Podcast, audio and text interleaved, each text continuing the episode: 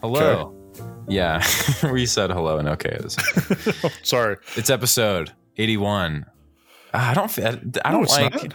Yeah. What? what Is do you it? mean? No, it's not. Yes, it is. I- okay. All right. My It's episode 81 of Off the Crossbar, and it's Kyle saying that instead of Matt.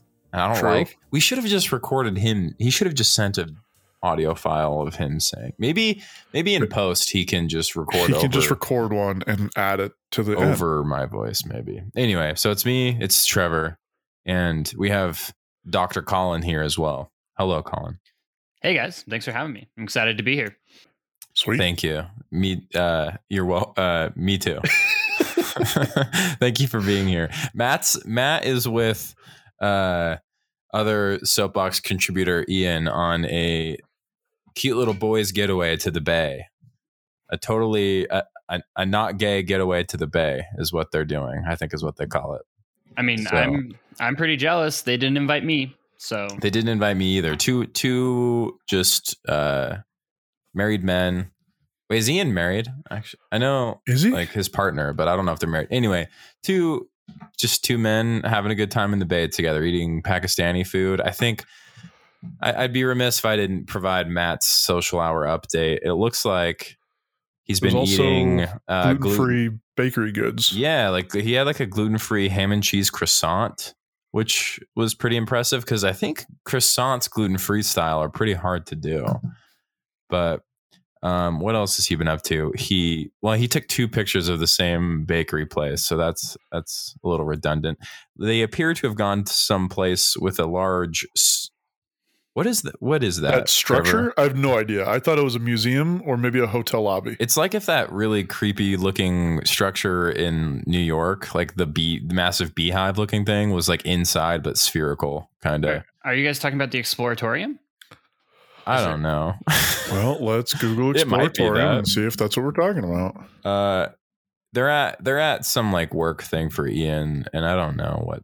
But wow, this food looks del- delightful. Anyway, so Matt's out there uh, with Ian in the bay, just eating food. I think I don't know if Matt's actually doing anything else other than that, but I think Matt said he was gonna like sit in on some of the like Ian is out there for work. Like his work sent him out there and they got a plus one. And so he decided to take Matt. and his partner couldn't go, so it's yeah, so Matt. Matt's just going and Matt and Ian are like I don't think they do the same job, but it's like related. So Matt was telling me he was like, I might just go just to see what it's about, see if Matt's I can learn learning. anything. He loves to learn. He's a man. He's a scholarly man. He's a studious man. But anyway, Colin, as is per, as as per tradition, this is social hour. So t- tell us a little bit what what you've been up to. Have you enjoyed any nice uh, cuisines? Have you watched some delightful cinema or television, or have you played any fun games, board, video, or otherwise? So uh, I have been um, playing way too much Elden Ring. That's oh, you're I've an Elden doing. Ring guy. We I am- needed an Elden Ring guy on the pod. That's why I he's here. am an Elden Ring guy. I've been playing way too much of it. Um, I think the game's been out for two weeks, and I've hit close to 100 hours, which is Nice. which is way too many hours. Uh, nice. Nice. but oh my goodness. I also That's awesome. basically that whole time, um, my girlfriend Sarah has been out of town, and That'll so I'm like, well, I don't know. Makes sense. I'm just, I'm just going to play way too many video games. Um, so I've been doing that, and uh, Sarah was back in town, so we went to dinner tonight. We went to Level Crossing, uh, and that was really nice. I love Level Crossing. Um, not Kyle friendly um, No, it's options not. because we had uh, pizza and we had a really amazing goat cheese uh, sandwich and then we had beers and then i was then i came on this pod with you and i was like kyle could enjoy I, I was I was this. 0 for 3 on that one, most likely. But Yeah. yeah. Yeah. Wow, that's really nice. I I'm like really wanting to get into Elden Ring. I, I need here's the thing. I need something to make me not play FIFA. And FIFA is a game in which I hate, but I love and I continue to play. And I need something to but I I I didn't feel like I had the uh prowess to play Elden Ring. But from what I understand, it's easier than the other from software games like Bloodborne. So Is it really? yeah that's I, I understand that it's easier as well um i mean it's if you've played breath of the wild which i think you guys were talking about just on the last pod yes. Uh, was, like all of the last Matt, Matt pods. had Yeah. COVID Yeah. and played Breath of the Wild. I think like all day, every day. So Yeah, um, it's very similar to that, like a very big open world kind of exploration thing. It's just all the fights are pretty hard, yeah, uh, and you uh, die really often. Um, and like, if that's going to make you mad, then it's not a fun game. But if you can, Yeah. if you can learn to enjoy kind of the the like, grind. it's not even the grind, but like sometimes you die and you just have to be like, that's really funny. Right, like- I've like- seen some really hilarious videos where people are like escaping a boss battle, but then get attacked by like a bear.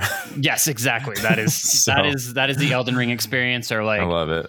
And it's it's a game that's like hard enough um, that you kind of have to be like on all the time. Like you'll be like, oh, that guy is probably really easy for me to kill. But if you're just like not really paying attention, then like he can mess you up.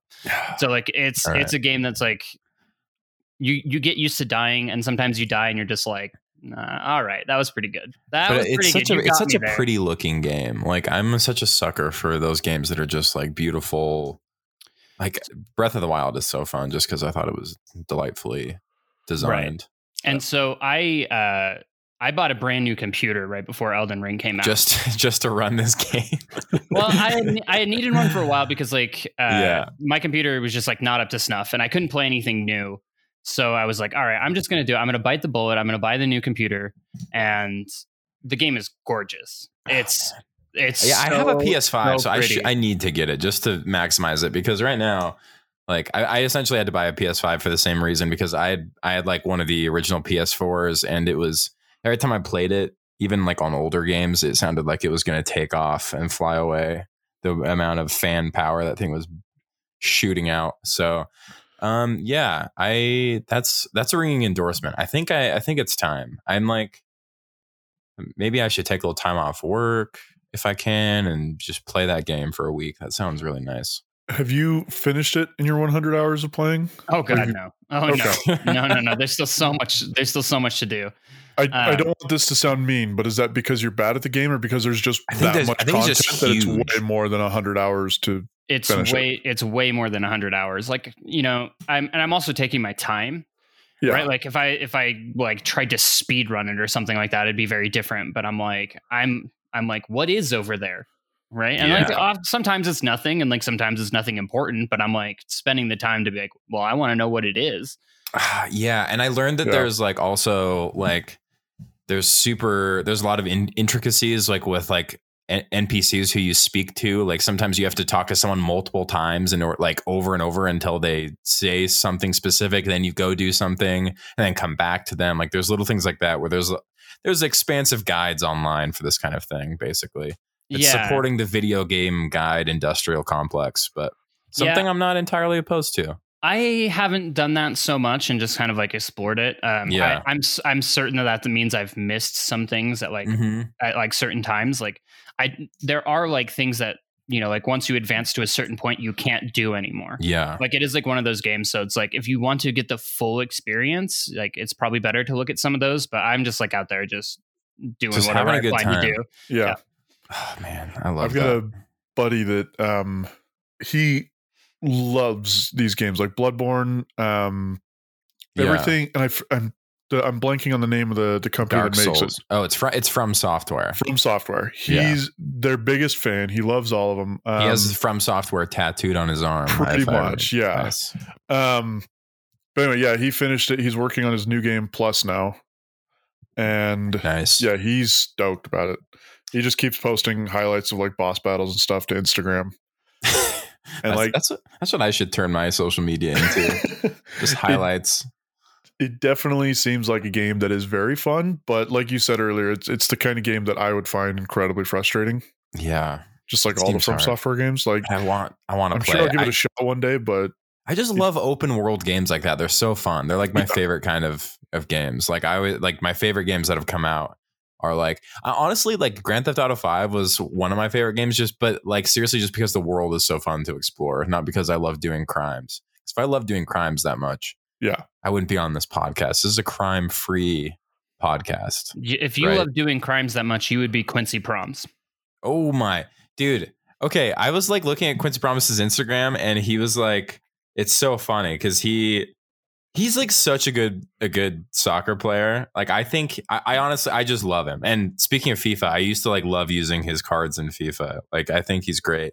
He has some like just insane highlights on his videos on his Instagram, but he has recently turned off comments and limited comments because he was recently oh yeah uh, yeah he was recently this is following like him essentially getting moved to who, wait, who does he play for? Is he in Russia or is he in he Ukraine? He plays for Spartak Moscow. Moscow yeah. yeah. so he's, yeah, he's in, in Russia, Russia, I think. So, and his most recent post is him just looking at his phone. It says to blessed, too blessed to be.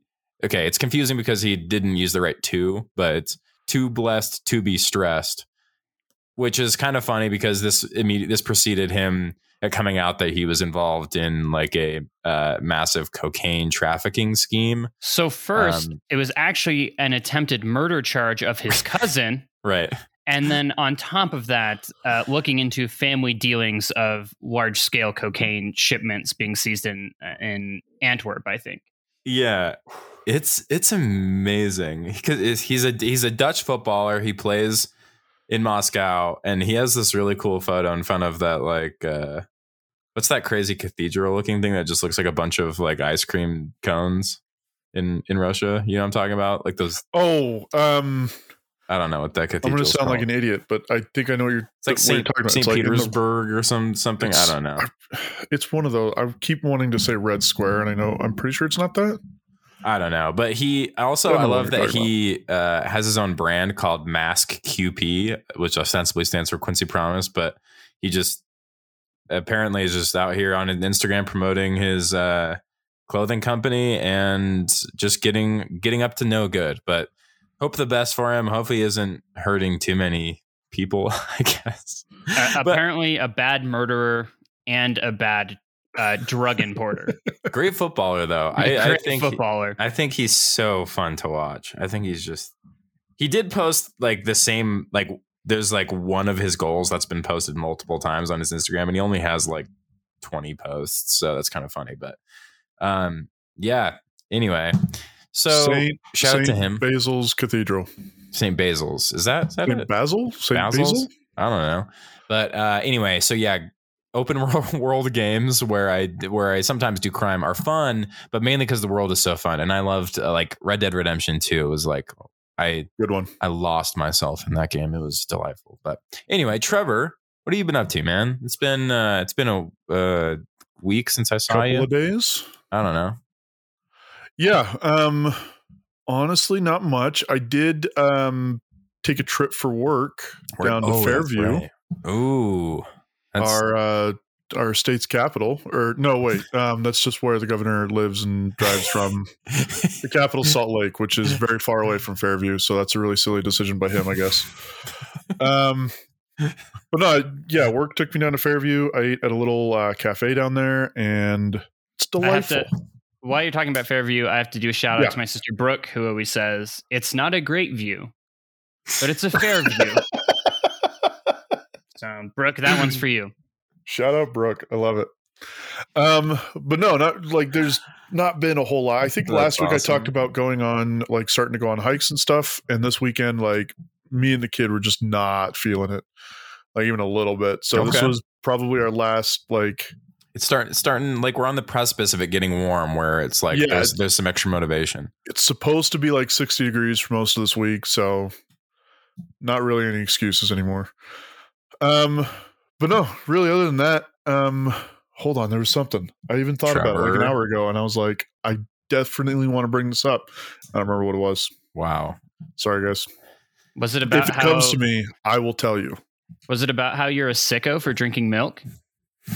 No, it should be that again. We should we should do that on every. that should be a segment as, yeah, as regular as social hour is talking about it, Trevor's a sicko. Yeah, I just did. you you with a deep like introspective take of being like, you know what, I am a sicko for drinking that much milk. shame, shame. Yeah, um, absolutely. I, del- uh, I still think that. that's totally normal to drink milk, just like as a thing. Um, I did run out of creamer for my coffee, so I'm drinking coffee black. Wow. Man, I I cannot I could not be drinking coffee at this time of night. There's no way. That's what that's that's what I'm See, saying. Kyle brings this up every single time. Yeah, I Yeah, can't do it. And, My like- mom said I want uh let's see t- to discuss Trevor on the milk. So she, uh, she texted me this the day after we recorded. I like to think he would have been one of my children that actually drank the milk from his bowl after he finished his cereal. I do that every Yeah. time. Uh very definitely not milk drinkers. Like that was that was a struggle. Like there was a there were like t- times off and on where my where my parents would very strongly encourage us to finish that milk, but it's like milk is already gross enough and then there's you got like like f- like soggy like few pieces of cereal in there it's just it's it's gag season in my Dinner. opinion Dinner today was because I took an afternoon nap right Yeah. after work that did not go well. you had a bowl of milk Uh, no, I had a I had like four bowls of cereal. I think it was uh, shredded mini wheats, the strawberry ones. okay there's only one cereal that i'll eat late at night and it's chocolate Chex they're so good late at night i with a little with a little almond milk and some chocolate Chex you kidding me trevor I so just good I've never had chocolate Chex, but They're next so time I go to the store, oh, by the way, which is going to be tonight, don't let me forget. oh i that's a, that's a good shout. I'll go get some chocolate Chex and we'll try it out and we'll they're really good. we'll update you i can't i can't vouch for them with uh with with, with the cow's dev- milk. yeah the devil's liquid as it were. I can't do that but i can say that they're good with the milk that i drink. I'm sorry the almond beverage that i drink because i don't i don't think the milk lobby approves of almonds uh, claiming any territory in, in milk but yeah. Well, the milk Um, lobby is without getting too far in the weeds. The milk lobby is like evil, and I get that. yeah so is the I'm- sugar lobby i learned a lot about them too like that's why on like Anti milk lobby for sure. on like uh nutrition labels it'll say like the grant like there's something with sugar where it doesn't say the percent of daily value on it i can't remember what it is but anyway the, the sugar lobby has blamed blamed a lot of things on fats that should have probably been Yes. blamed on sugar interestingly so Oh yeah, uh, there's a sugar fat war in this country and i'm here to mediate it i'm here to solve the problems but um let's see what have, what, what have This i been is- up to This is a sugar podcast now. this is a pro sh- uh, wait is it pro sugar? Are we pro sugar? We can't be pro sugar. I we're think pro we're fat at yeah, some point. I, I think we're more anti-sugar than we're pro-sugar. I've had like an I know I'm extremely anti-sugar. I've had an extreme amount of barbecue food recently. Okay. And so like way more than I like I like I could I, I could probably go like a year without having barbecue and I would like wouldn't think twice about it. But Like for some reason you're eating barbecue restaurants. barbecue restaurants. Uh, for some reason, I have gone like Friday. Let's yeah, Friday, Sunday. I went to I went to R and R on Friday with some friends just because like it was just it sounded so good for some reason.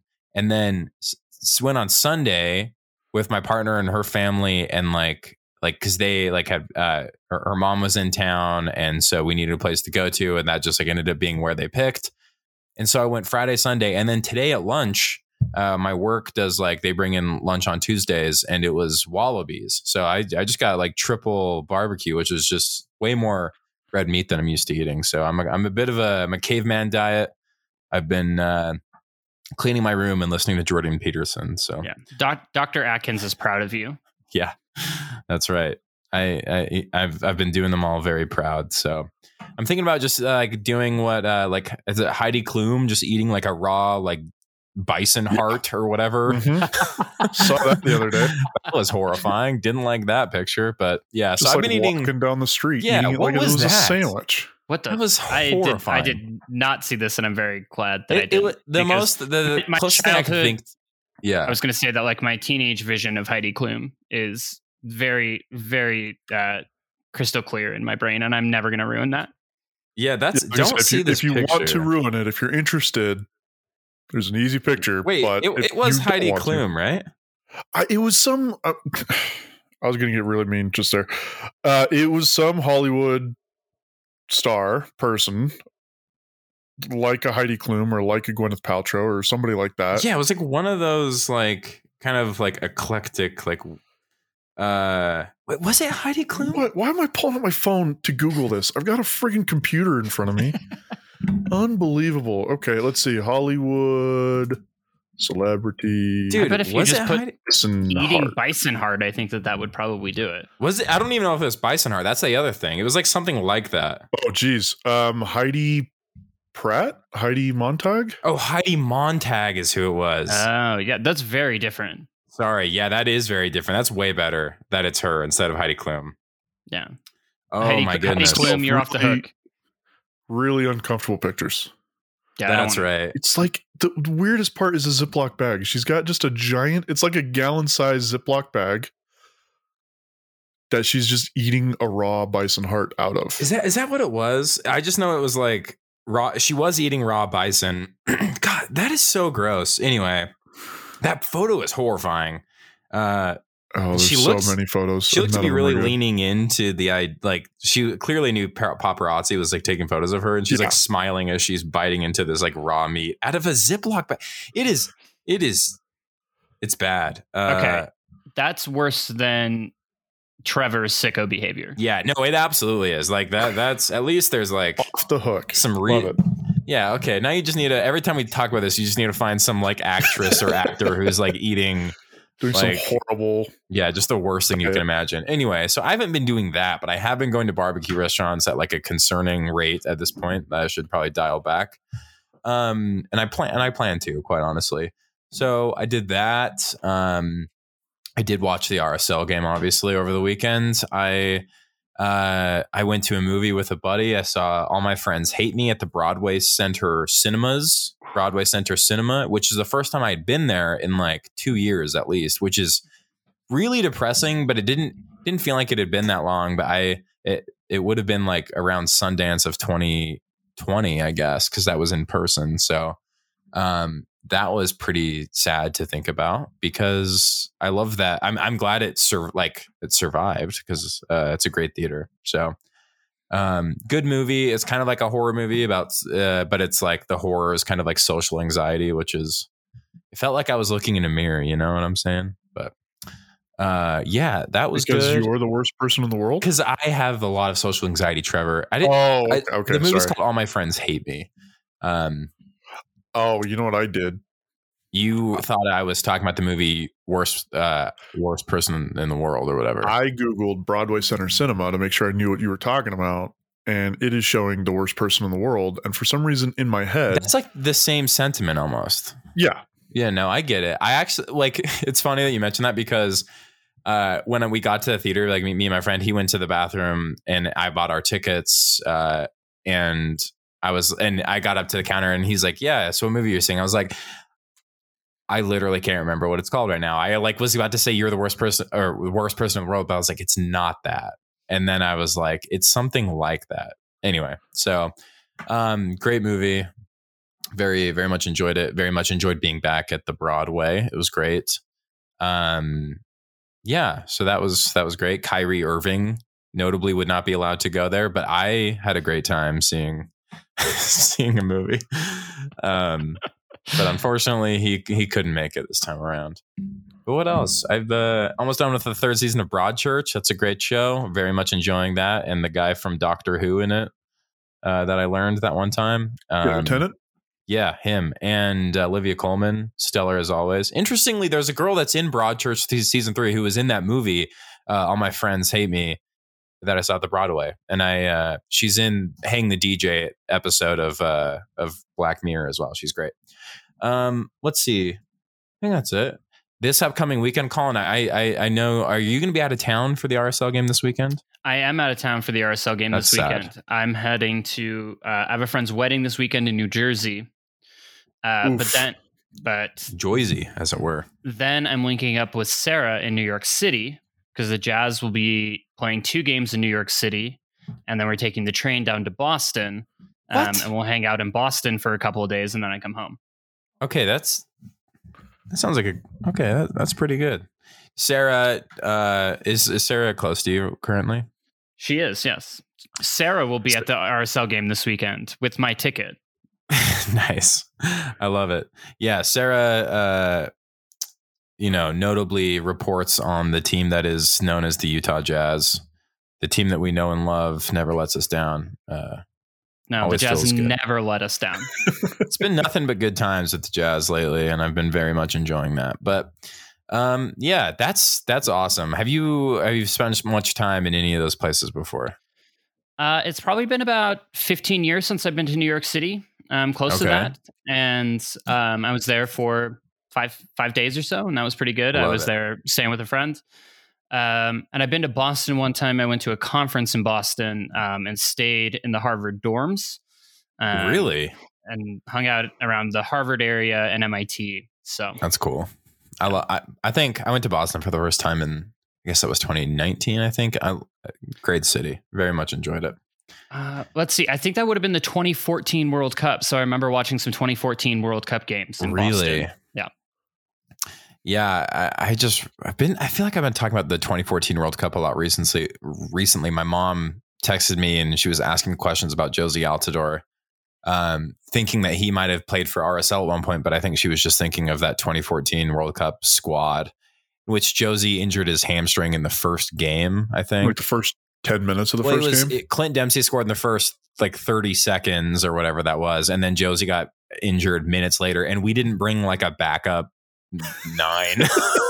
oh yeah, because we had Jurgen Klinsmann, who's an idiot. why did why did we not have a backup?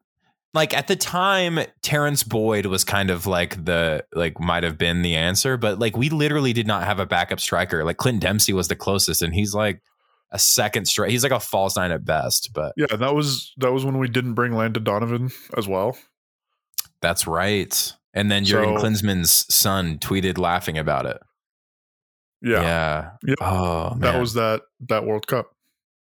great World Cup. I, I did that was that was a that was a delightful time. I had such a blast watching those games. Like there were so many fun. Like I I had such different experiences for each game that I watched. Like the first one was like at at a friend's house with it, it was well I was with a friend, but I was with a bunch of people who I didn't really know. But it was still such a blast. And the second one was like at a big watch party, like at what was formerly known as Energy Solutions Arena and uh, then like the other ones were like outdoor watch parties. Great time. I, I miss that. I'm excited to watch the Qatar World Cup uh, in December and do outside watch parties. That'll be great for us.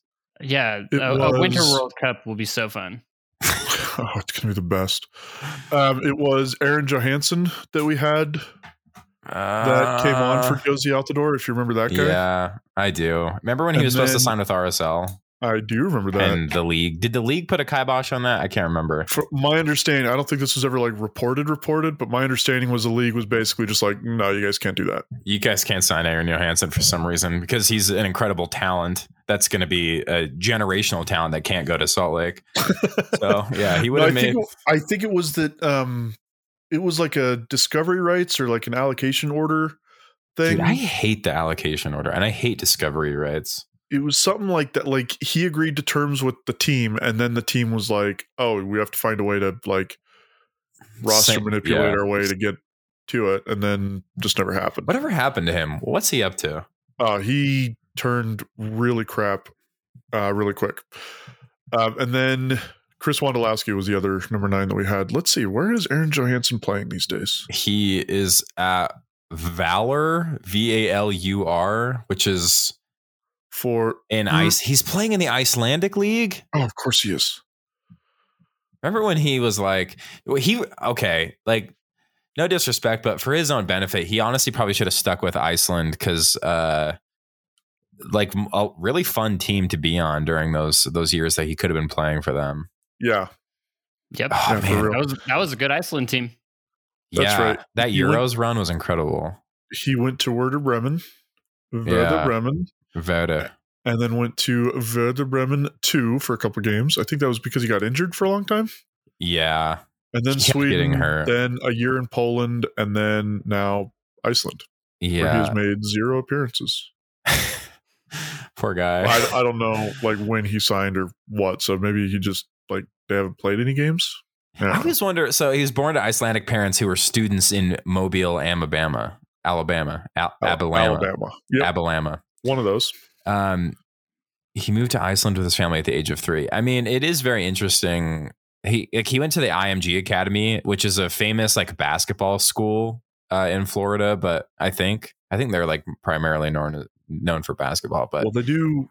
They did a- well for several years. They were pretty much the only like reputable soccer academy until all the MLS teams started building theirs. yeah, like Michael Bradley and Landon Donovan and a bunch of those guys from like that era also went through the uh, the IMG Academy. Totally. Yeah, they're uh wait, I guess IMG Academy has wait, are they I guess they're all primarily in in Florida, but like um yeah, they had a bunch of like uh NBA guys go there at one Yeah. point, but anyway, so shout out to Aron Johannsson. Sorry you couldn't come to RSL and whatever, but we got Bobby Wood, so uh you know, the next best thing, I guess. We definitely still have U.S. national team player that can disappoint us. Hey man, he's In been he's he's the he's and I quote from Matt Doyle, the best domestic number Oh nine right now. God, Sorry, we can talk about that in a few minutes, but anyway, let's get into the news and rumors. Uh, I'm just laughing at Colin's face right now. Sorry, yeah, hey man, not like his. Re- I mean, he made a funny face. I, I yeah, I, I It wasn't you. his regular face. Yeah, I mean, that's certainly opinion, an opinion that some people have, and Colin's reaction may or may not be appropriate, but I guess we'll discuss soon. Yeah. Um, yeah. So, uh, news and rumors. What's going on? Uh, Matt dug up a rumor today that appeared to indicate that uh, Jefferson Savarino could maybe be signed by uh, Portland. I guess that they are targeting him. I suppose. Um, it's from just a random Twitter source. Don't know if that's true. I still really, really hope that he comes back. In fact, I think we discussed that he's the only RSL player that we would really be happy to see come back. Um, so I don't know what's going on with that. Uh, in other news, uh, Gustavo Cuellar is still playing for Al Hilal in uh, Saudi Arabia and uh, still doing super well. And uh, Damir Kreilach is still liking his posts on Instagram, so there's still hope. So it's not over. Yeah. Damir might be injured and he might not be able to play, but he can play on the battlefield of, of player negotiations. And so This is Uh, this is why Damir is an all time great. this is that's that's absolutely right. I He- didn't I I, mean- didn't see Albert out there recruiting guys actively through Instagram, and this is why he is King 100%. Dami, and we never refer to him as King Albert. Yeah. Or yeah, exactly. And uh somebody has to at least infiltrate the like hordes of incredibly passionate Al Hilal fans who never miss an opportunity to flood uh Cuellar's Instagram with like a bazillion blue hearts. So as long as Damir Kreilach is slicing through that wave, um, I'm glad someone is. But uh, and then finally, uh, Bofo Salcedo. Uh, haven't heard much since he uh, proclaimed his desperation to come back, come back to Real Salt Lake. Um, he didn't make the bench for uh, his team immediately after all of that happened, and was left out of the 18. Not sure if it's related, but that was kind of interesting. Uh, yeah, haven't heard anything about any of those guys, but hopefully Doesn't we sign Pumas someone. play? No, Pumas plays tomorrow. I thought they played today, but yeah, I think they do play tomorrow because uh, Champions League is still is still Yeah. afoot. Pumas Um, is playing tomorrow against New England, and they're probably going to lose to New England. To be honest, Oh wait, whoa, whoa, whoa, whoa, whoa, whoa! Who advanced between New York and Communic? Okay, the uh, Comunicaciones FC wow. and New York City FC finished four two today. That meant it was aggregate five five. But I guess was the game in New York? Like, why did? How did New York don't a- advance? it usually FOTMob usually has like a star next to their name and tells you, and it doesn't. Uh, Wow. New York City FC advanced, but I don't understand how because it was five five on aggregate. So Is it I, away ha- goals? No, No, I haven't- can't be. I haven't followed it very closely, but like that's like f- like four of five, five of five MLS teams that have knocked out Yeah. Mexican teams, right? Yeah. Like oh wait, that's uh that it would have been away goals because New York City FC would have scored three away goals and at home to Comunicaciones uh one goal. Oh yeah, yeah, yeah. Okay. Yeah, I and did the it- math backwards. There. So they're You're right. actually Guatemalan, but yeah, MLS teams are knocking out uh, Mexican teams as well. Yeah, that's crazy. So it finished five five, but they scored. Wow, that's that's pretty nuts that they got away with that. So uh, that they gave up four goals today. That's crazy. Um. Anyway, so like all in the second half too. wait, no, that means What's they your scored two away goals. Yeah, Yeah, I'm two to one. So Wait, no, sorry. Yeah, they scored two away goals today, and that would have been one away goal for. Yeah, okay. Yeah. Wow, that's Okay. Is UEFA. Uh, I don't think UEFA's doing um, away goals anymore. Is that correct? Correct. Yeah, the Champions League right now does not have away goals. Which is pretty wild in and of itself. But Manchester United's out, so we're all happy regardless. Yes. Um, Every everyone is happy about that for sure. yes. Yeah, poor poor United fans. Bless their hearts. So I mean, just imagine a European night at Old Trafford watching your team lose 1 0. Simeone masterclass, honestly. Um, just really parked the bus, sealed the deal. See, the difference between Liverpool and Manchester United is that Liverpool can lose 1 0 at home and still advance. So, That's exactly right. Um, yeah. So next up on the agenda, a new segment that we're doing called RSL's Healthy Haven, where we measure the health of the players on this roster. is, this, is this the inaugural? Am I here for the inaugural. Healthy I just- Haven? I needed an, an alliteration, and I didn't know what else to put. So Healthy Haven is the the working name, the working title right now. And unfortunately, RSL currently have some injuries still that are that are lingering, and some that are kind of interesting, uh, especially when you think about how they fit back into uh, the team when they're back. But Damir is still injured, and we're not quite sure uh, when he's going to be back. It's kind of he was. I think he was questionable for the game against the Revs. Uh, didn't play. Um, sounds like they're not trying to rush him back. It was interesting that he did play against Houston because now it seems like the injury might be a bit more serious. And Yeah, uh, Pa- Pablo today made it like he was like he hasn't even been training with the team yet. Yeah, So it's like, eh, he's not he's not on track to be back for this weekend if he hasn't even trained with the team at all yet. I would think. no, yeah, uh, absolutely not, which is a bummer. But um, Does Yeah, he? eh Uh, just quick question F- for this formation? Does Dami just slip into Scott Caldwell's role? Like where where That's does the Dami thing. actually fit in on this? that's the thing. I'm going to add that to the document. Hold on, Trevor. Don't say anything. Don't No, you dare okay. answer that I'm question. I don't have to answer it. Three four three. That's on the dock. Matt would be proud of me right now for shutting down conversation in order to put something on the dock that we can later get to.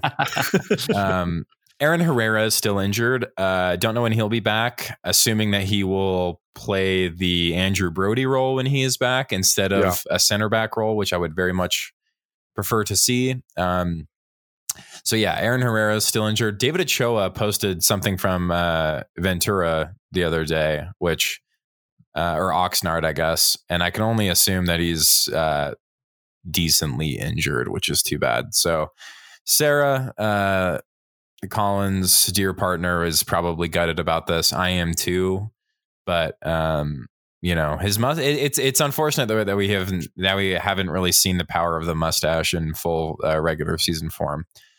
Um, because it's a good mustache, quite honestly, and I think it would do great things for this team. Yeah, I would like to, you know, of course, give a shout out to my good friend David Ochoa, uh, who came through big for me personally. Um, and I would like to say, get well soon, David. We miss you. You are the best player in MLS. There I don't we know if you heard Sarah in the background there, but she said, "That's my son." That's And- right. He really is. What what Sarah imagines David Ochoa saying to her all the time is looking up at her sweetly and saying, "Papa," which is a very odd thing. Uh, I can't get into the psychology of that, but the the number one thing Sarah Todd would like most is for David Ochoa to call her Papa. Papa, is that you? Yes. Dude, it's me, your Papa. I wish I wish we could put video on this podcast so I could share what just took place, but it's amazing. Yeah, um, we hope to see him back soon. Don't know when that will be. Rubio Rubin's another one that I'm just kind of not sure about. Uh, uh, we haven't really received timelines for any of these guys other than kind of just vague gestures to when they might be joining back, but nothing really concrete. So Yeah. Shout Um, out Tom Hackett, who his interpretation was that uh, Herrera and Kreilach are close, okay. but Ochoa is still a few weeks away at least. Good. I guess. Well, good for the first two, not good for Ochoa. I um I, I Zach McMath put in an incredible shift against uh Seattle. Uh might have used up a lot of his power because he there were some shaky moments against the Revs, but uh, still thankful for his service because there was a chance Zach McMath was injured and going to be out for that game too. So Oh yeah, he was listed Um, as questionable, wasn't he? he was, yeah. And then finally, Marcelo Silva. Uh, Cheeky told us today that uh, Marcelo Silva. I think they were recording the LRSL show, uh, the Spanish RSL podcast. Um, with Marcelo, and he, Marcelo told them today that he couldn't finish training the uh, either today or recently due to his big nail having blood under his toe, and it hurt really bad. So he hopes he can feel better by Friday. Which, when you, if you've played soccer and you start having like nail things with your feet, it's it's so bad. It hurts. It's it's very bad pain. Um, Yeah, So, yeah. happens happens when you stop. That's that's like the worst feeling in the world. Like you stop sprinting and your and like you go foot into the front goes, of your shoe. Yeah, your foot kind Oh. of slams into the front of your shoe, and ooh, if your nails aren't good at that time, it's very very painful. Yeah, I remember there were like some years there where I had that in the summer and then like was like trying to recover and then ended up like with, from like snowboarding and like snowboarding boots making like things way worse and like losing toenails. Oh man, I'm glad I that's definitely the one thing holding me back from being a pro athlete. So uh, I'm, you know, it's really too bad, but I am glad that I don't have to deal with that problem anymore, and I just have healthy nails. But man, what a, what a player I could have been, you know, you know, Trevor Uh, yeah, yeah, I agree. everyone could vouch. Um, yeah. So RSL against New York, uh, New York, the New York Revolution, the New England Revolution, the Boston Revolution, the Foxborough Revolution. We played there uh, on Saturday. It was a it was a late afternoon, early evening game, five thirty our time, and the second I turned it on, I had no idea what the weather was going to be, and I turned it on, and I was like, "Oh, we're in, we're absolutely in for it again." And within like, like it was like snowing, and then within like fif- the first fifteen minutes of the game, it was like a whiteout, like completely. And RSL was wearing an all white kits for some reason, um, and it was incredibly difficult to see what was going on. And they had the orange ball out though, and then for like the entirety of the game, the field was just like uh, covered in in snow. So, um, yeah. Yeah, It looked really unpleasant, like especially on the artificial turf. Like yes, I cannot that's the other thing. I cannot imagine what that must be like when it's like that cold and and like wet and starting to freeze. Like that sounds that sounds like it would be so miserable. I know. I haven't played on artificial. I've played on like snow like and snow conditions before, but never on artificial turf. And I can only assume it's even like that much like harder, like the ground. Like it must have felt like they were like just playing on like snowy concrete or something. Yeah, I don't know. I don't. I mean, Carlos Gil, uh, heel.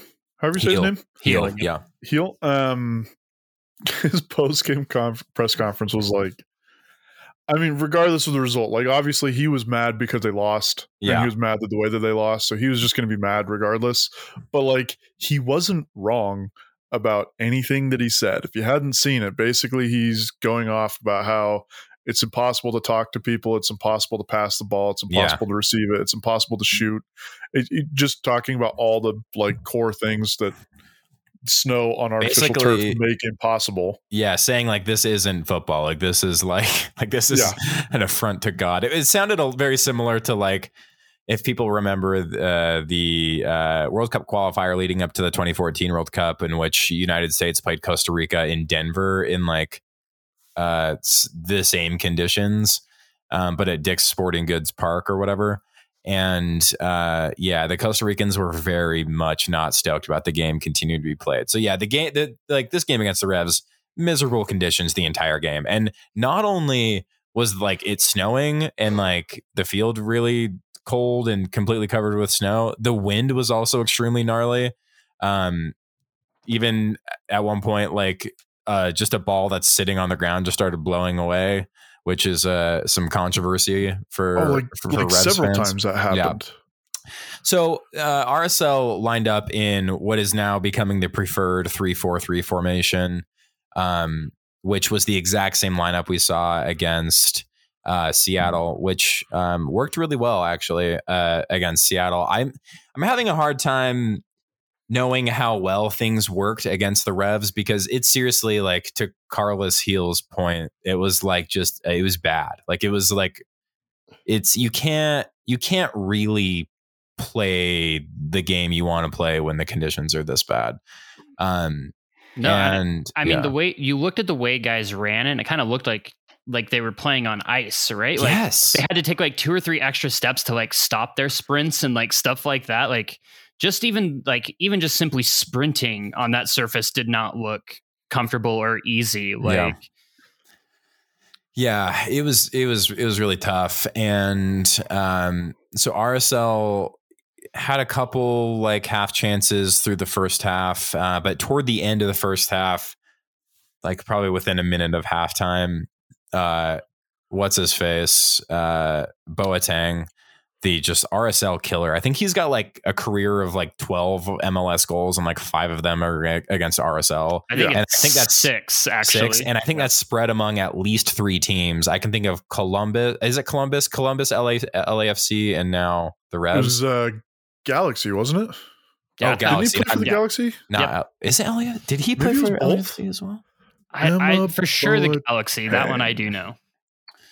Emmanuel Boateng. It was. uh Oh, it, sorry. It, yeah, so Was it it was definitely Galaxy? Galaxy. He didn't play for LAFC. It was Galaxy, and then he was briefly on DC United, and then Columbus Crew. But maybe most of his goals against RSL came from the Galaxy because he yeah, didn't even to because he didn't score with DC or yeah, Columbus. or Columbus. So he just like when he played for the Galaxy, Emmanuel Boateng just like had our number.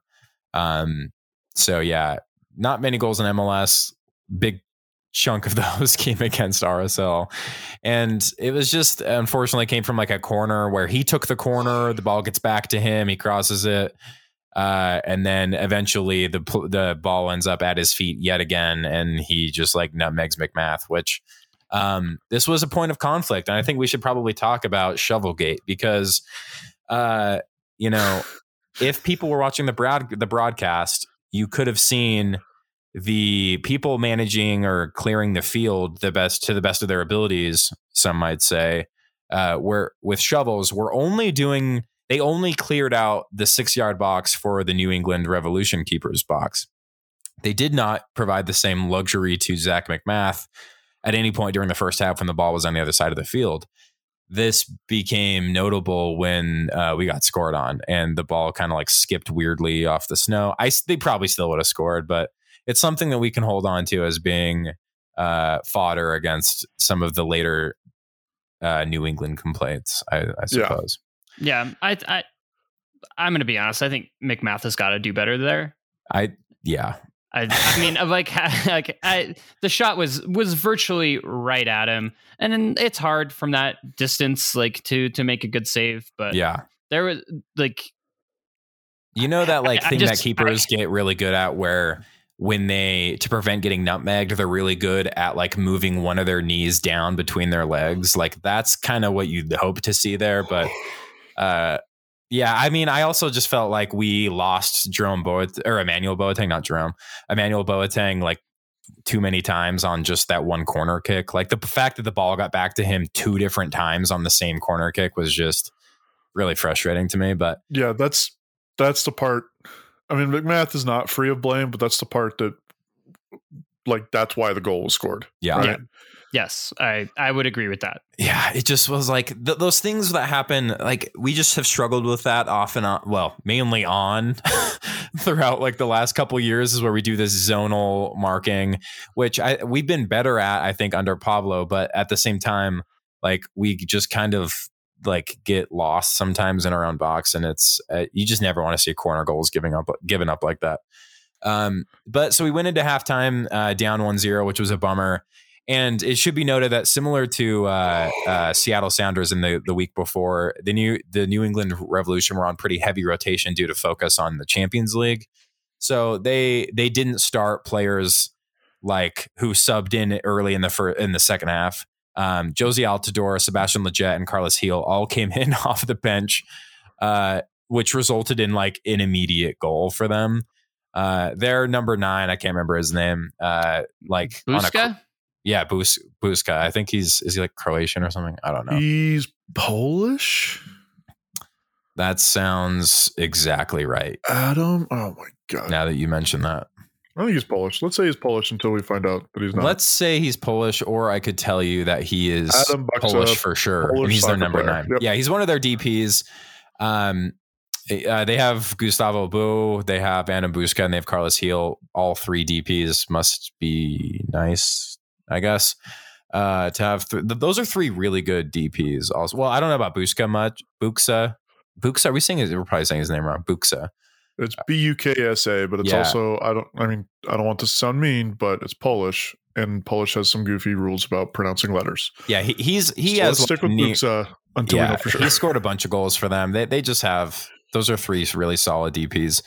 Um anyway, so uh those three guys came on Carlos Gil, Jozy Altidore, uh, and Sebastian Lletget. Uh Buksa ends up like setting up Jozy Altidore for a header inside the box with his own. It was like a head to head goal, which I was just like, okay, that that really sucks because now RSL is down 2-0 and Yeah, th- um that yeah. that goal happened though. Uh, Meram had the ball uh, on the wing out there and tried Yeah. to tried to do one move too many and lost the ball that led directly to the cross. Like yeah one or two, if not even like directly from that play. So yeah I, when I watched that play, I was like, Justin, you cannot be losing the ball there. Like Yeah. it's no or like whatever, but that is a place you cannot be losing the ball. yeah, but he. I mean, how many times do we say that to Justin every single game? I know That, Like, yes, There's places that- where he loses the ball, and it's like, okay, like we get it, but also don't be that dumb. But then, yeah, there's several times a game where it's like you can't do that. like you know gotta the be time where we we that. try to be like like that thing that we do sometimes where we end up passing like we're, we've advanced the ball pretty far far forward we end up deciding it's time to reverse and we end up passing it back to McMath just for him to like clear the ball just Yeah, kind of back exactly where it came from kind of just without reason. Sometimes you just really got to do that and just clear the ball if you're in a position like that. Sometimes especially with those conditions like you just can't be relying on yourself um that strongly but anyway that that, that goal came in the, the 62nd minute and at that point i was like okay i feel like it's time to maybe like accept that we're going to lose this game i really wanted to get at least a point out of this and uh it it didn't look like it was going to happen so Yeah, Um, I I, yeah. I will admit, I will go fully admit that I was like, oh, these boys are done. Yeah. Oh, 100%. Like this this it was literally like minutes like within a couple minutes of them subbing in those three attacking players that they immediately just scored and I was like, okay, so this is what happens when they've got like the the real guys in there. Um but to RSL's credit, they absolutely like just did not give up on this game. So um it it was a little while until uh, our first goal ended up coming, but it was it was was that the 78th minute? Yeah. Cordova so I mean- McMath has this this has this drop kick from his own box, and he uh, the ball bounces like up bounces off of like a Revs defender like very nicely um, to Bobby Wood like nearly. I think he's inside the box. He's taken down, which looked like a foul that time. Usually, I'm Yeah. not thinking Bobby Wood. Bobby Wood falls over easily too easily sometimes. Um, but that one actually looked like a penalty, and then the ball just goes right to Sergio Cordova, and he he like super easily scores his first goal for RSL, which is Hey, I, Very I'll nice. give him a little bit of I'll give him a little bit of credit. Took a little stutter step that Yeah, it was good. that, He like, faked out the dropped- keeper very nicely. The keeper and then took a step and it was a calm finish. Like yeah, it's it's a finish that I would have blown. So good for Sergio Yeah. Cordova. I would have I would have totally that up. Uh, sorry, I probably I probably shouldn't use the swear. I forgot. it's okay. We'll mark the time and tell Matt to put a beep there. Yeah, Or he'll just have to mark it explicit. Who knows? yeah. Sorry, That's fine. sorry, sorry, Matt, for some work for you. Uh, I, I would have totally I would have totally blown that. 53 35 um, anyway yeah no same I, it was very calm and I, you love to see that because uh yeah he so cordova got really close to scoring against seattle. Um like maybe should have scored but uh love to see love to see him get his first one. So it was in the 78th and i'm like okay 2-1 no one on rsl is looking like i mean cordova grabs the ball and like we're getting play going again but i was like yeah there's i mean come on. So I then mean, the yeah. one thing I do want to say about Cordova is that you know, unfortunately, uh, Chang went out with the concussion. Oh that's right. Yeah Yes. early on uh, very early on. Very unfortunate. Uh, I felt really bad for him. Um, but besides the goal, I didn't think Cordova was particularly effective. Which is a Well- funny thing. To, which is a funny thing to say. Like, Yeah. bes, you know, like No, it besides, was a- it was a besides really the tough moment game. that changed. Besides the moment that changed, like the whole game for RSL. Yeah. Um, I, I didn't. it- he did not seem to be super productive to me before that. And no, no, if he yeah. if he well let me start here. The first two games that he played um, that he subbed in or the whatever minutes we've seen of him this year he doesn't look like really a, a contributor um he he's not really moving around you don't really see a whole lot of hustle and effort out of him I, which I don't know if- if I agree, but I like and, I, that's, and that's my read on like a grand total of like 60 minutes of play yeah. so it's probably So- unfair to like label him as that. But if he's the kind of player that can be in the right spot at the right time and score the goal that we need, like it's like Zlatan when he was with LA. Like it Yeah. doesn't matter what else you do. If you're doing your job and scoring goals, like the rest of the team will figure it out. Yeah, I think so. It, it's difficult because two of our three games have come in like whiteout Like conditions. awful and conditions. C- yeah. Cordova, like uh, all the minutes he's played have been first game was a sub after I, I don't know how many minutes against Houston in which It we was- looked was- really poor. Yeah, it was. He played maybe 25 minutes against Houston, if I something around that 30, 30 minutes, Honestly, 25 minutes.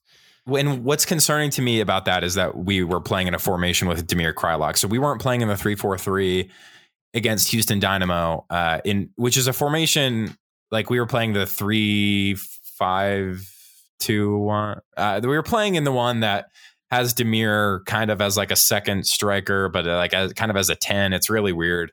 Um, so we were playing w- with him there, and by the time uh, Cordova came in, it just like like our it was a bad game in general, and like Yeah. I didn't feel like I, I I don't know that I was just unhappy with our play that that game.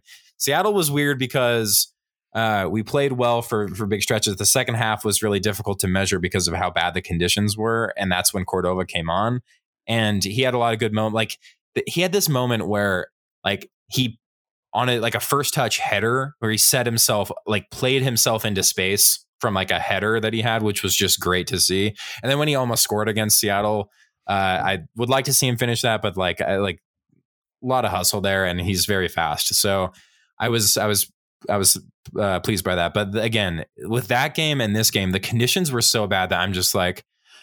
Cordova also took a huge hit to his face early on. Like the ball hit him directly in the nose, and he was like Yeah. bleeding out of his face too. And I'm just like, and he was getting hit pretty hard. The conditions were just brutal, and I just, I just like felt bad. So like, I'm like, I really want. I don't know if Chang's going to be out long term. Uh, c- concussions are really difficult to deal with in sports, and you can, it can sometimes be a game, sometimes it can be a long time. So, and Chang's looked looked really nice, but I I'm hoping we can see if, if in, in in the unfortunate case in which Chang is out longer, I'd like to see Cordova more because um I think I want to see him in like nice like good conditions. Um, but yeah, I uh I was you know so he he puts that he puts that finish away, which is great, and then uh secondly like. Uh, that was probably 10 minutes later, right? Yeah, it was exactly 10 minutes later we have this free kick uh, from a dead ball situation in which uh, which Pablo Ruiz takes, and I from Ruiz, I he honestly like I saw people really praising his performance that game. He had some nice tackles, but some of his passing that game was just Mm. atrocious. And again, the conditions were so bad. But I just really want to see more from Pablo Ruiz if he's going to continue to be a starter. Which this is this is yeah. like this is always the greatest enigma in soccer in which like Pablo Ru- Ru- Ruiz, I, I would agree in in many aspects played a poor game, but RSL doesn't win that game without Yes. Pablo Ruiz making some actual like stellar plays. hundred percent, it's So so, the- it's the- so wild. The free kick in, fantastic, but his like his like control of the ball, slight dummy of the New England Revs player, and turn to the put the ball out out wide to Tate Schmidt on the third goal Yes, dude. was uh, just a grade I know. A pass. It And was he- so good. it was similar with Seattle too, where he I didn't feel like he had a good game at all, but like he what led to our goal was him winning the ball back in an incredibly dangerous position and playing like a really nice pass that started like the Chang, Meram, Bobby Wood in like interplay thing. Like Yeah.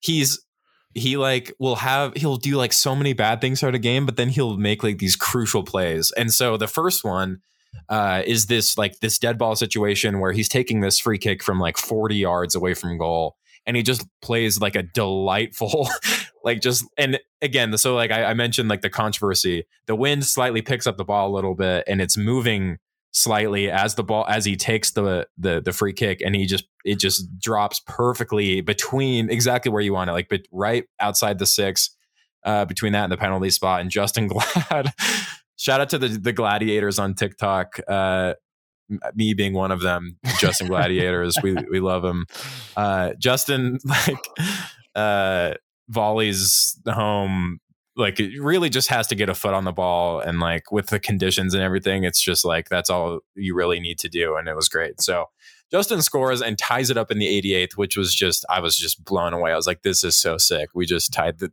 like we're gonna get a point at revs in these conditions. This is this is awesome.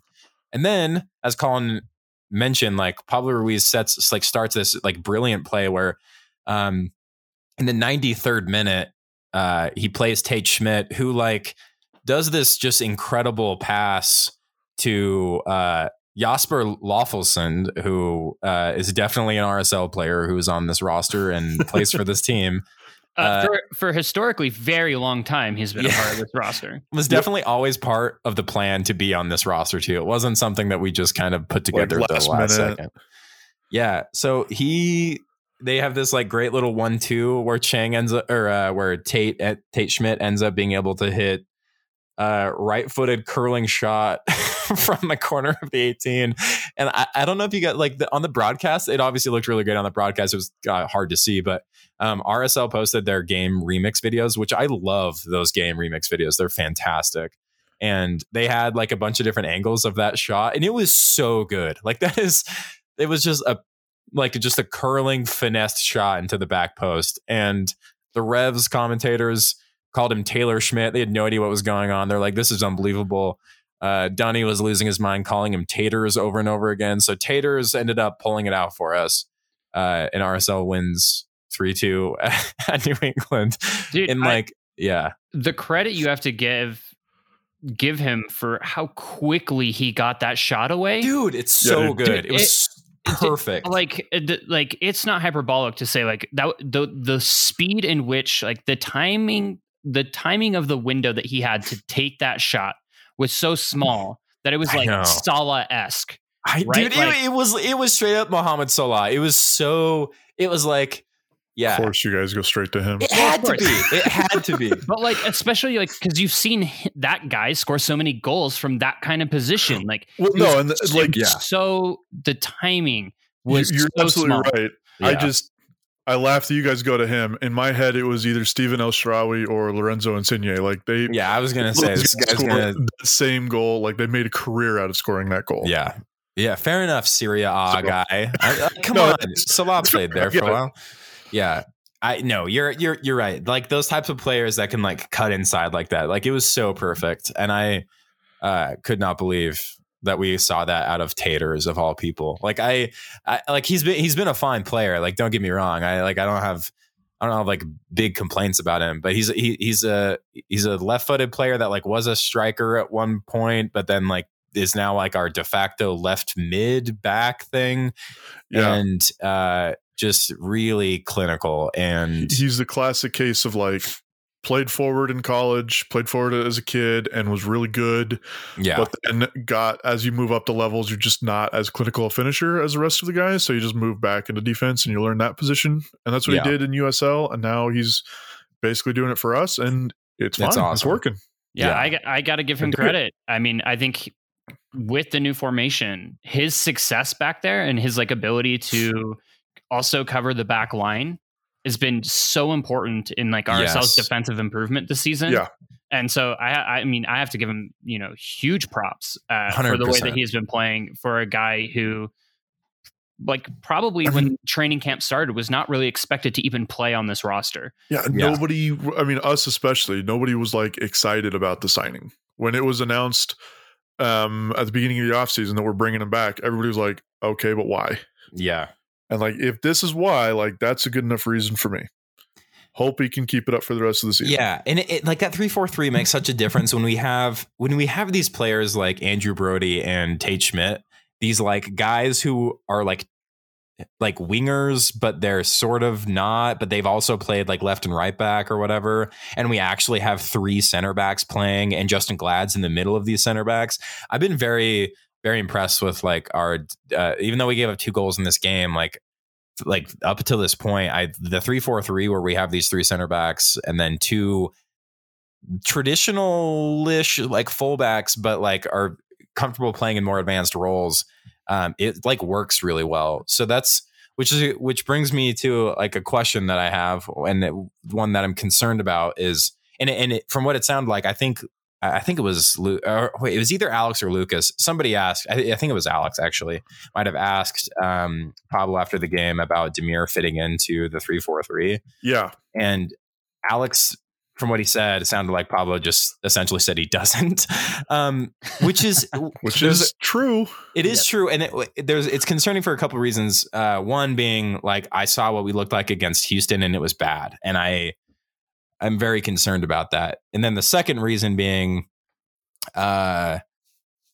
you know, like when Damir is like, we need Damir in this lineup. And the, the, when I say the second reason being like concerning, I like Pablo's answer to that is concerning to me because when we brought Damir to this club, like he was ostensibly playing in the Scott Caldwell or Pablo Ruiz role.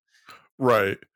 But we've, I mean, and we have played him there maybe fewer than five times, maybe a maximum of three or four times. Well, I mean, we, we brought him over, and that was kind of the role that that, that's what was sold to us was that's the role that he plays and like I honestly think we're over even considering the fact considering him that player because he you're right he doesn't play that position for us he hasn't Yeah.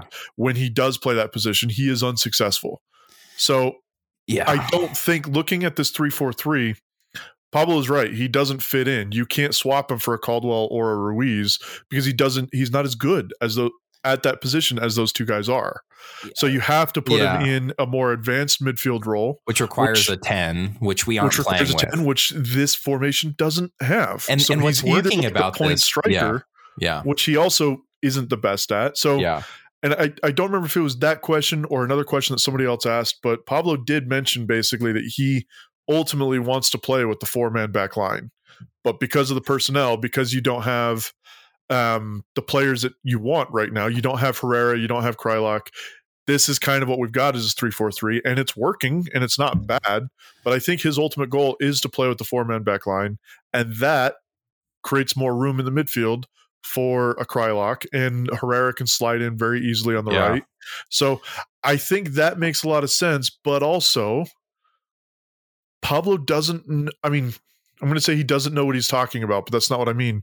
He says these things about the formation over and over constantly, and we make all these changes, and he does all these adjustments, but it's never like what he says in the Yeah, post game it- or in the or anything. Yeah, exactly. Like he so he said gives a reason to do something, and then it Yeah, is something else, or you know, like exactly. No, so I like can't really that, trust Pablo. it's that but thing that that, that right. Matt brings up, or that he brings up pretty regularly, where Pablo said we're playing this formation because of Aaron Herrera, like the either having him or not having. I, I can't can't remember which one it Yeah. was.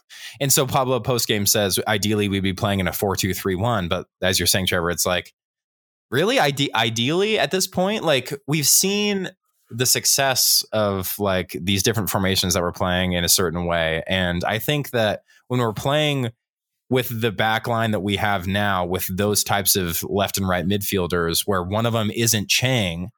I, I think it's it's important that our left mid in this 3-4-3 is not Maikel Chang or Justin Meram because we need Yeah, a player that has defensive capabilities. that's that's exactly what makes this version of the three the three man backline formation, the three four three, way different from the three Exactly. five two we've seen in the past. Is we have guys that can defend, and they're not really defending; they're just playing midfield positions. But yeah. because they can defend, they can drop back, they can contribute, but they're not focused on getting forward and getting the ball into the box, so they're constantly out of position. Yeah. And they're not Chang and Meram who don't know how to defend. exactly. These And guys do know how to defend, and even though that's not like their main job, it's part of their job. yeah, and and their positioning is it. way better. Yeah. And a hundred percent. Exactly. And like so so uh, like when I think about like the in these three four three, it's important like Bobby Wood's playing centrally and then to his left and his right, he has Justin Meram and, and Maikel Chang.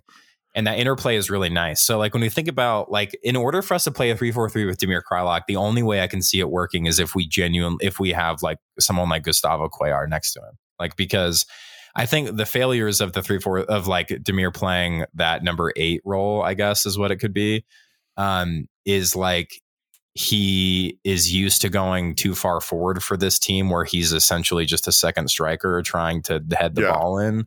And if we don't have like a someone who's who can legitimately like single-handedly own the midfield like perpendicularly from left to right, like someone like Cuellar, uh, like Caldwell's not that guy, Pablo Ruiz isn't that guy, Everton isn't that guy.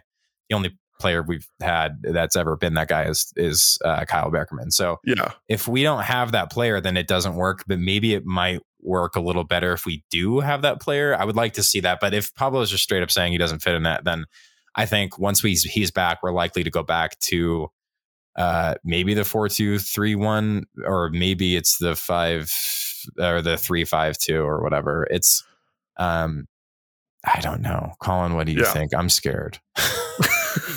I mean, this team is so weird um, in so many ways. I think uh, because because I think there's not a lot of standout talent. Um, it's like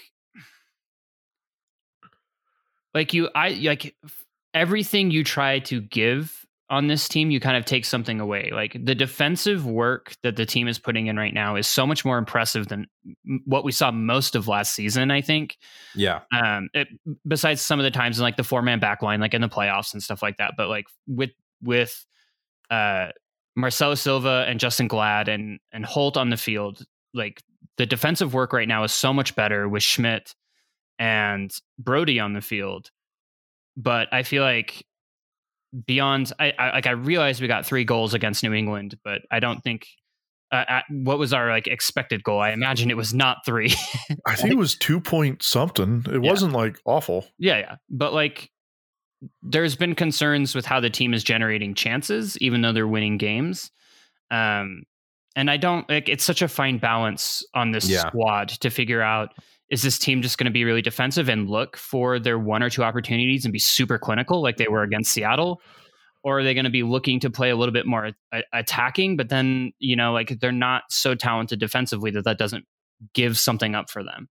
So I don't I don't really know what the answer is. It's it's really hard. Like that's I, I'll give Pablo some like a, a little bit of like yeah that's a tough job to figure It out on the squad. Yeah.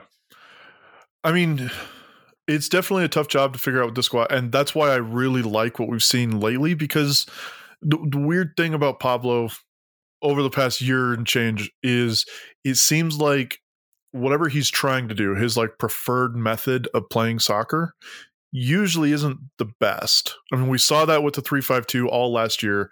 That was one he tried very hard to make work.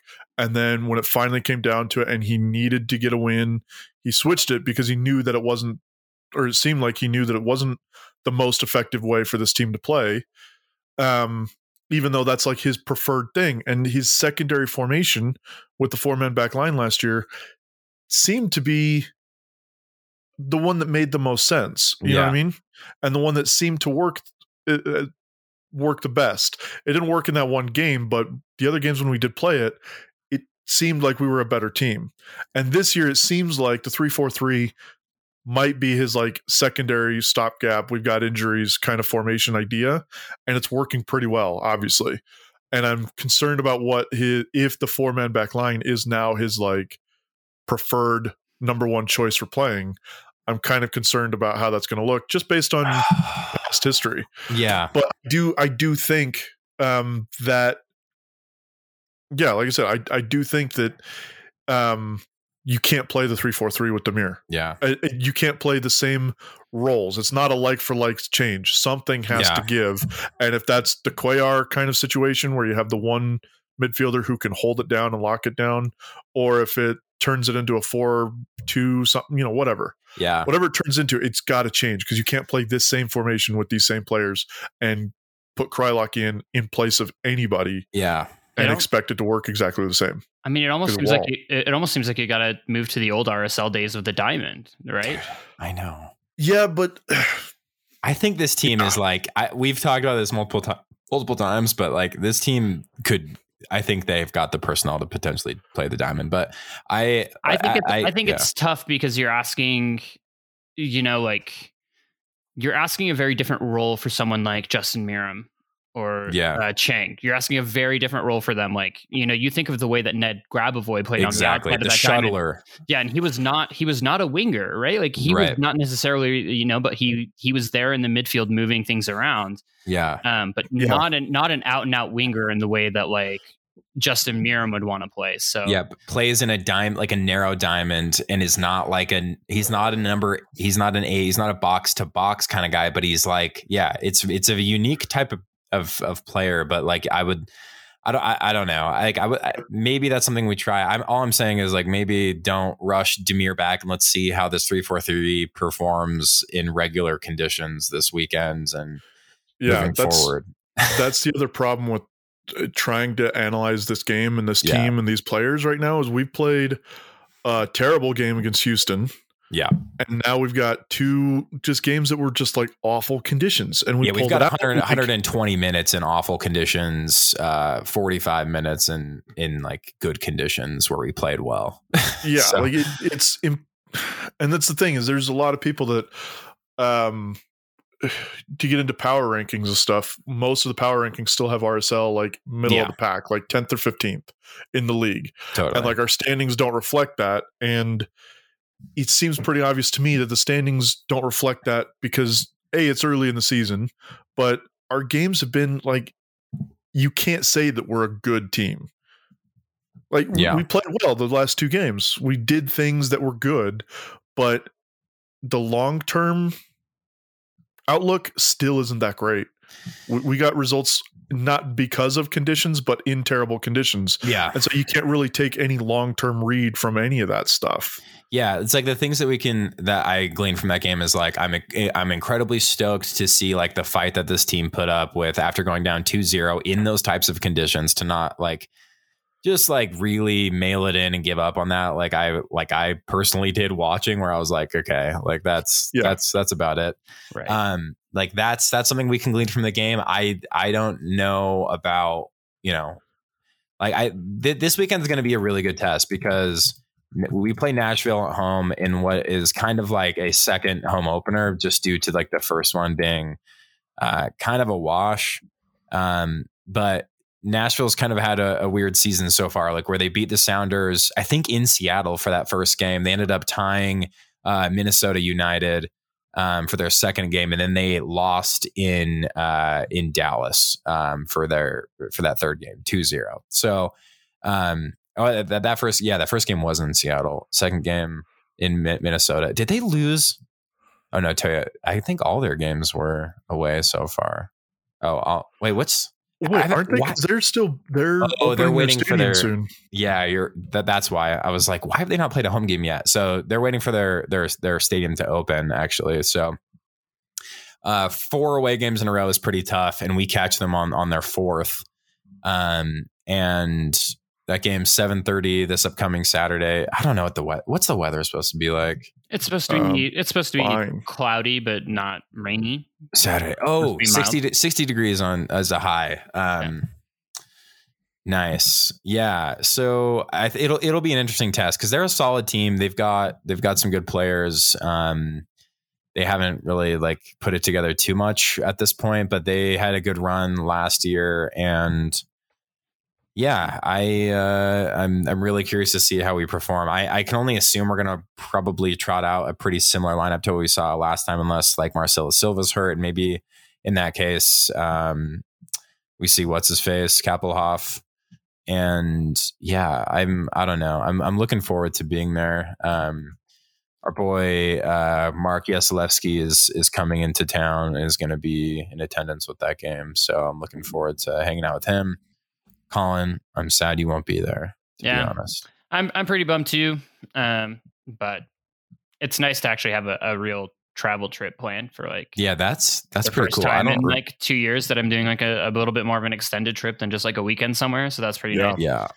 Same. Like I went to LA for like and just like did like beach beaches stuff for like it was last summer for like four days maybe, and that was probably the extent of what I've done. That was the only flight I've taken in the last two years, and I'm, uh, yeah, very anxious to do something and go somewhere. So that's that's awesome. That's not true. I saw you in Portland.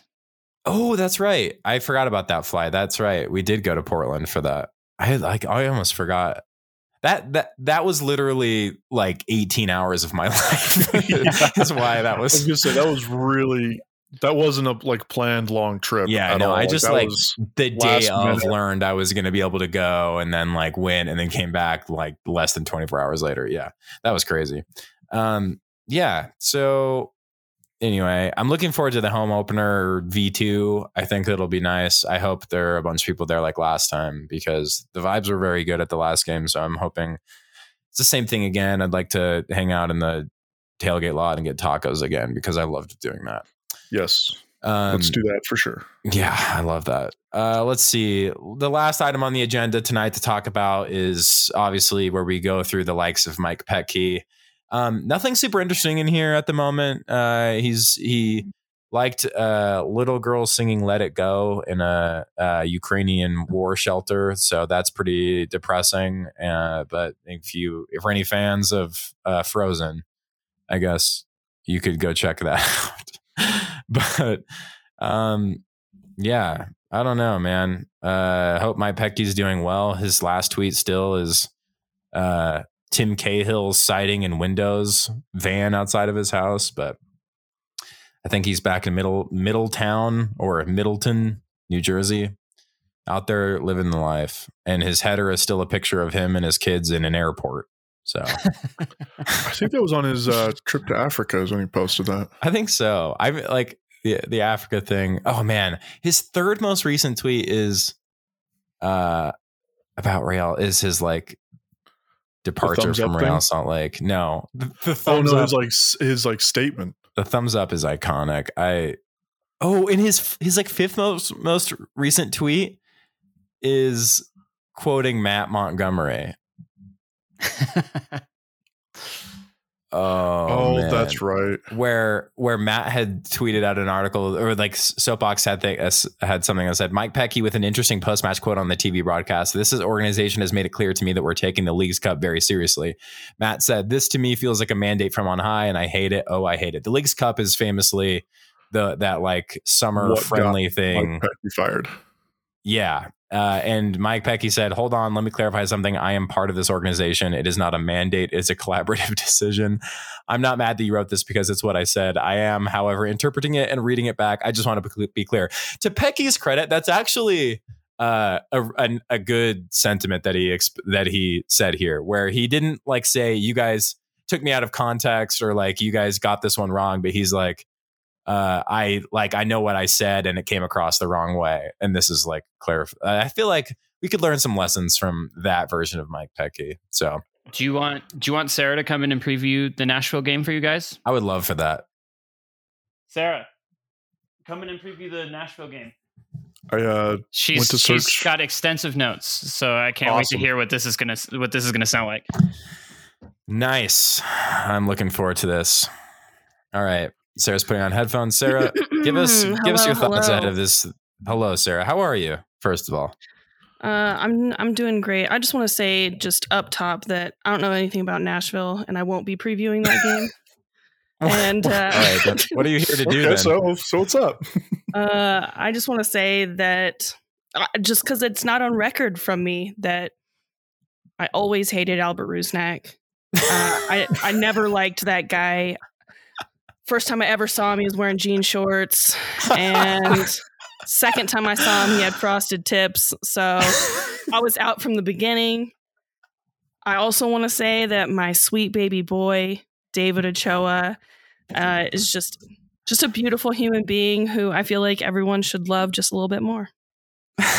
Thank, thank you, and we do. We we do love him.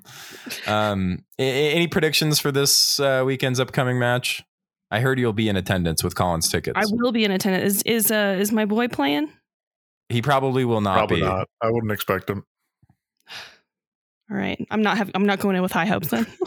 Okay. That was- well, that's good to That know. look was you, you made a look, and it was crestfallen. I think is the best word to describe it. Oh, Yeah. that- hearing that he's that's not a gonna be there. delightful word. That's beautiful. Wow. Thank you so Well, much, Trevor.